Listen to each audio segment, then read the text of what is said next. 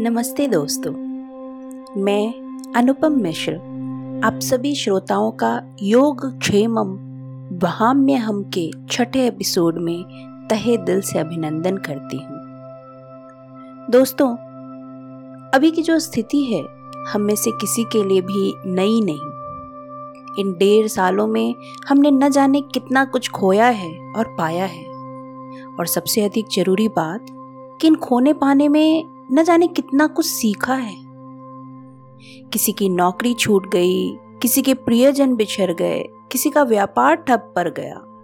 और बच्चों की तो बात ही क्या करें? उनके बचपने पे ही जैसे एक बड़ा सा विराम लग गया हो। न तो वो विद्यालय जा रहे हैं, न अपने दोस्तों से मिल रहे और ना ही कोई ऐसे काम में खुद को लगा पा रहे जिसमें पूरी तरह से स्वयं की ऊर्जा का इस्तेमाल कर पाए।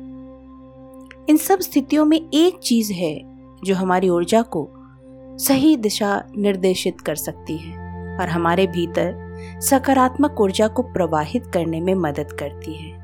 जी हाँ मेरे दोस्तों, वो है ध्यान।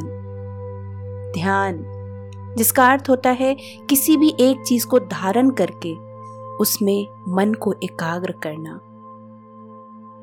मानसिक शांति, एकाग्रता दृढ़ मनोबल, ईश्वर का अनुसंधान, मन को निर्विचार करना, मन पर काबू पाना जैसे कई उद्देश्यों के लिए ध्यान किया जाता है।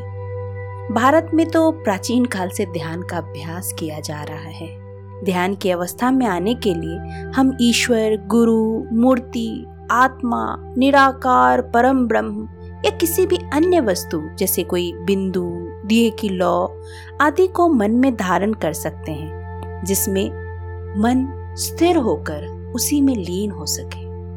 जिस ध्यान में हम किसी ईश्वर या वस्तु के साकार रूप का इस्तेमाल करते हैं, उसे साकार ध्यान कहते हैं। और जिस ध्यान में किसी भी धारणा का आधार लिए बिना ही ध्यान किया जाए, उसे निराकार ध्यान कहते हैं।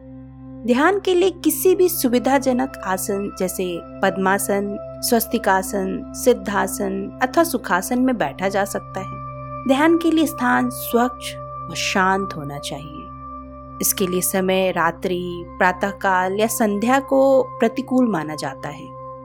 ध्यान में मन को एकाग्र करने के लिए प्राणायाम, नाम स्मरण या त्राटक का भी सहारा लिया जाता है। शुरुआत में ध्यान करना मुश्किल लगता है क्योंकि मन एकाग्र नहीं होता और मन में कई तरह के ख्याल आते रहते हैं। और लंबे समय तक एकांत में बैठना भी कई लोगों को परेशान करता है। परंतु निरंतर अभ्यास से मन को एकाग्र करना सरल हो जाता है और ध्यान की स्थिति में अतुलनीय सुख व शांति की अनुभूति होती है। ध्यान में साधक अपने शरीर, वातावरण, समय और बाकी सभी चीज़ों को भूल जाता है। योग ग्रंथों के अनुसार, निरंतर ध्यान के अभ्यास से साधक की कुंडलिनी शक्ति जागृत हो जाती है और आंतरिक शक्ति का विस्तार होता है। कई लोगों का ये मानना होता है कि ध्यान वृद्धावस्था में करने की चीज़ है। जब इंसान अपनी सारी ज़िम्मेदारी से मुक्त हो जाता है, तभी ध्यान के लिए समय निकाल सकता है। पर असलियत ये है कि ध्यान किसी भी उम्र का व्यक्ति कर सकता है और इससे हर किसी को उतना ही फ़ायदा होता है। चाहे वो कोई विद्यालय जाता हुआ बच्चा हो या कोई रिटायरमेंट के बाद का बुज़ुर्ग, हर किसी के लिए ध्यान की उतनी ही उपयोगिता है। बात इस पर निर्भर करती है कि आपको अपने जीवन में क्या करना है। अब कुछ लोगों का ऐसा कहना होता है कि मैं तो इतने समय से योग कर रहा, ध्यान कर रहा, पर मुझमें कोई बदलाव नहीं आया। मैं आज तक उसी स्थिति में हूँ। दोस्तों, वहाँ होता ये है कि वो लोग ये समझ ही नहीं पाते कि ध्यान होता क्या है, उसमें करना क्या होता है। और कुछ लोग बस अपनी किस्मत, अपने आप को, अपने से जुड़े लोगों को कोसने में ही समय व्यतीत कर देते हैं। उनकी हमेशा ईश्वर से यही शिकायत होती है कि ऐसा सिर्फ़ उनके साथ ही क्यों होता है? बाकी लोग तो कितने मज़े में हैं, बाकी लोग तो सब कुछ इतने अच्छे से कर रहे हैं, इतना अच्छा उनका सब कुछ है। बस ईश्वर उनके साथ ही जाति कर रहा है। ध्यान से उनकी इस संकुचित मानसिकता को बृहद स्तर पे ले जाया जा सकता है। और उन्हें स्वयं के अलावा एक विशाल मानचित्र को देखना सिखाता है, जिससे उनका मन और मस्तिष्क दोनों ही शांत व संतुलित होते हैं। तो आइए जानते हैं कि ध्यान की शुरुआत कैसे करें और किन किन तरीकों के माध्यम से हम आसानी से ध्यान कर सकते हैं। ध्यान का मतलब जैसा कि हमने जाना, अपने मन पे नियंत्रण। हमारे मस्तिष्क में दिन भर कितने ही ख्याल आते जाते रहते हैं। यदि हम हर ख्याल पर अपना ध्यान लगाने लगे तो अपने जीवन में सिर्फ़ मन के विचारों के पीछे ही भागते रह जाएँगे। आवश्यकता है कि हम ऐसे विचारों पर ही चित्त लगाएँ, जिनको हम करने वाले हैं। आज हम बात करेंगे मंत्र से करने वाले ध्यान के विषय में। मंत्र से किया जाने वाला ध्यान सबसे सरल माना जाता है, क्योंकि इसमें आप अपने मन के विचारों के साथ नहीं जूझते। आपका पूरा ध्यान मंत्र को बार बार सही सही और लय में बोलने में होता है। ओम के जब से ध्यान करना सबसे आसान माना जाता है। ओम अद्भुत है। यह पूरे ब्रह्मांड को प्रदर्शित करती है। बहुत सारी आकाश गंगाएँ ऐसी ही फैली हुई हैं। ब्रह्म का मतलब होता है विस्तार, फैलाव और बढ़ना। ओमकार ध्वनि। को दुनिया में जितने भी मंत्र हैं, उन सब का केंद्र कहा गया है। ओम शब्द के उच्चारण मात्र से शरीर में एक सकारात्मक ऊर्जा आती है। हमारे शास्त्र में ओमकार ध्वनि के सौ से भी अधिक मतलब बताए गए हैं। कई बार ऐसा देखा गया है कि मंत्रों में ऐसे शब्दों का प्रयोग किया जाता है, जिसका कोई अर्थ नहीं निकलता है।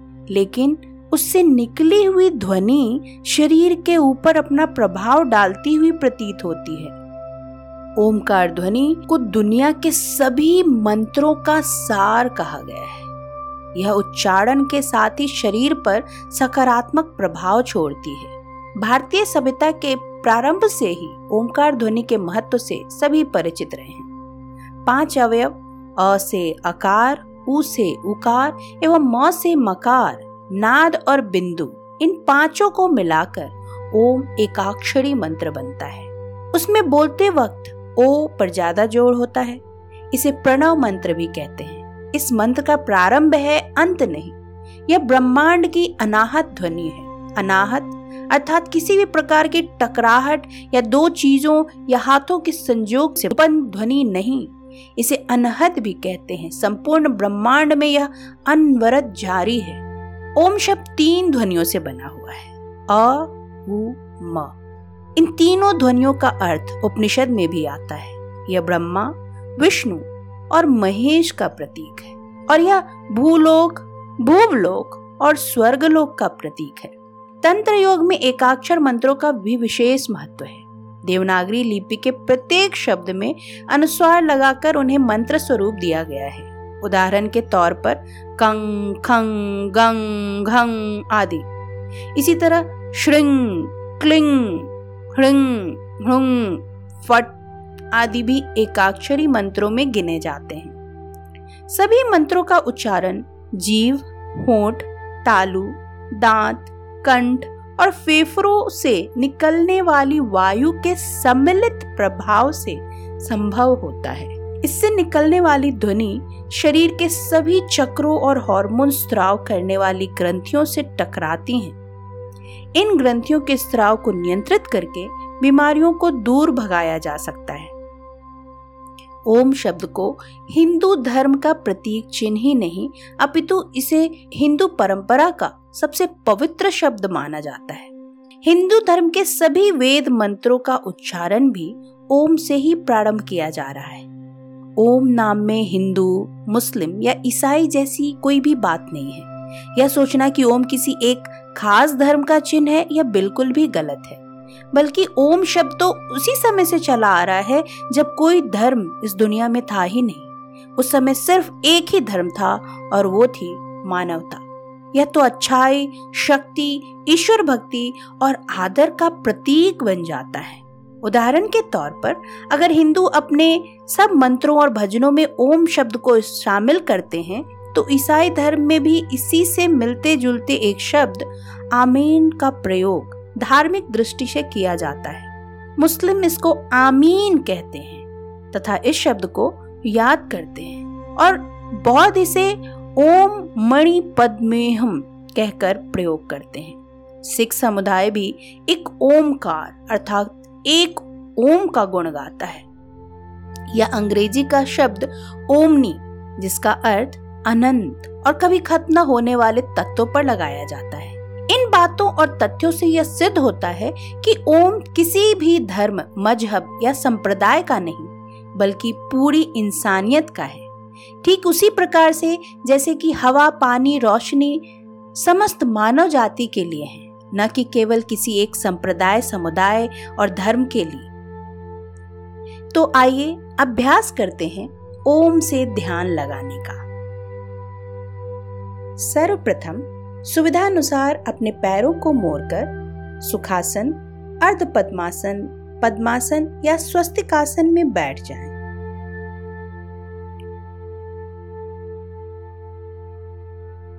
आँखें बंद करके अपने कमर और गर्दन को सीधा कर लें। अपने ध्यान को अपने श्वासों पे ले जाएँ और अपने सांसों को चार चार चार के अनुपात में अंदर लेंगे। सांस को रोक कर रखेंगे और फिर उसे छोड़ेंगे। चार की गिनती में सांस अंदर। एक, दो, तीन, चार सांस को रोकना है। एक, दो, तीन, चार, सांस को छोड़ें। एक, दो, तीन, चार। इसी तरीके से अभी इस सांस की क्रिया को दोहराना है, जिसमें सांस को चार की गिनती में अंदर लेना है, रोकना है चार की गिनती तक, और फिर सांस को बाहर छोड़ना एक, दो तीन, चार, एक, दो, तीन, चार, एक, दो, तीन, चार। इसके साथ ही अब हम ओम का उच्चारण तीन चरणों में करेंगे। पहले चरण में एक मिनट तक ओम का उच्चारण ज़ोर से करेंगे। दूसरे चरण में हम ओम का उच्चारण सिर्फ़ इतनी आवाज़ में करेंगे जो कि सिर्फ़ हम स्वयं ही उसे सुन सके। और फिर तीसरे चरण में ओम का उच्चारण मन ही मन करेंगे। और इसके उपरांत आप ध्यान में उतनी देर तक बैठ सकते हैं जितना आपके लिए सक्षम हो। तो चलिए शुरू करते हैं। पहला चरण गहरी सांस भीतर लें और छोड़ते हुए ओम का उच्चारण करेंगे।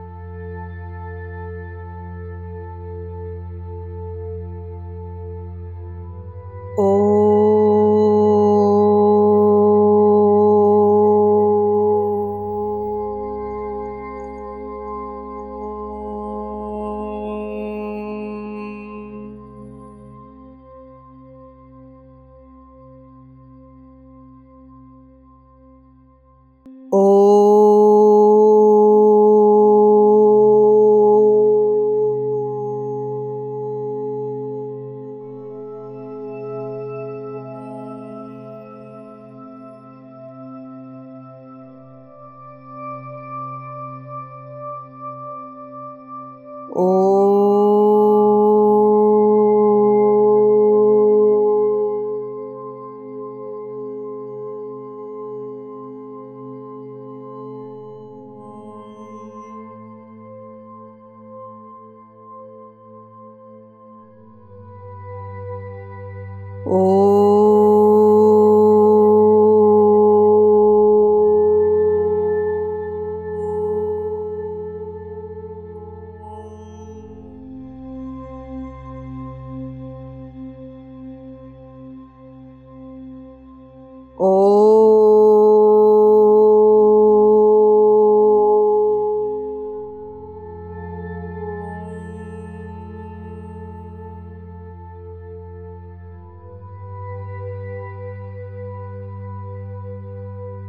Oh.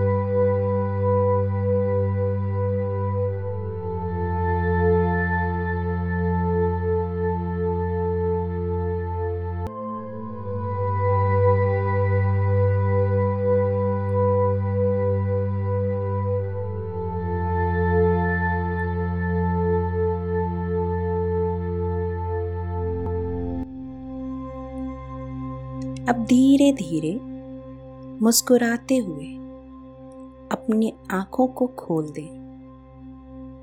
उम्मीद है आपको आज के ध्यान में बहुत ही सुखद अनुभूति हुई और आप इस ध्यान को कम से कम बयालीस दिन ज़रूर करेंगे।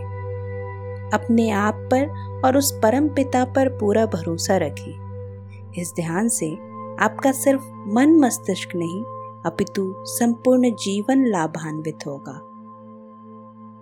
आप सबका बहुत बहुत धन्यवाद हरिओम